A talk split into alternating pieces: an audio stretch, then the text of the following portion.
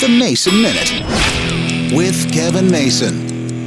There are some things in life you don't do very often, and when you do them, you remember why you don't want to do them very often. I'm not trying to be cryptic here. We decided after almost 15 years, we finally needed to go out and buy a new sofa and a new easy chair for me, too. So we went out and bought them the other day, and well, now they're going to be delivered. But then you got to dispose of the old stuff. Then you got to figure out is somebody going to pick it up? Is somebody willing to take it? It's not like you can just throw it out on the corner and hope somebody picks it up. Here in the neighborhood, people often put their furniture out and say, first come, first serve, take it away. If not, I'm going to take it to the city dump. It's only one problem. In order to do that, you have to have a truck or some way of getting it there. You remember why you don't buy new furniture or new appliances. And it's not like the new furniture company wants to take away the old stuff, because somebody's going to have to pay to have it dumped. Found a coworker to take the couch, at least I hope so, but he can't get it for a few days. I'm not sure where we're putting it. It's going to be a nightmare, but we'll deal with it. A nice new sofa, too. Now, will I get 15 years out of it? I highly doubt it, but it's worth a shot.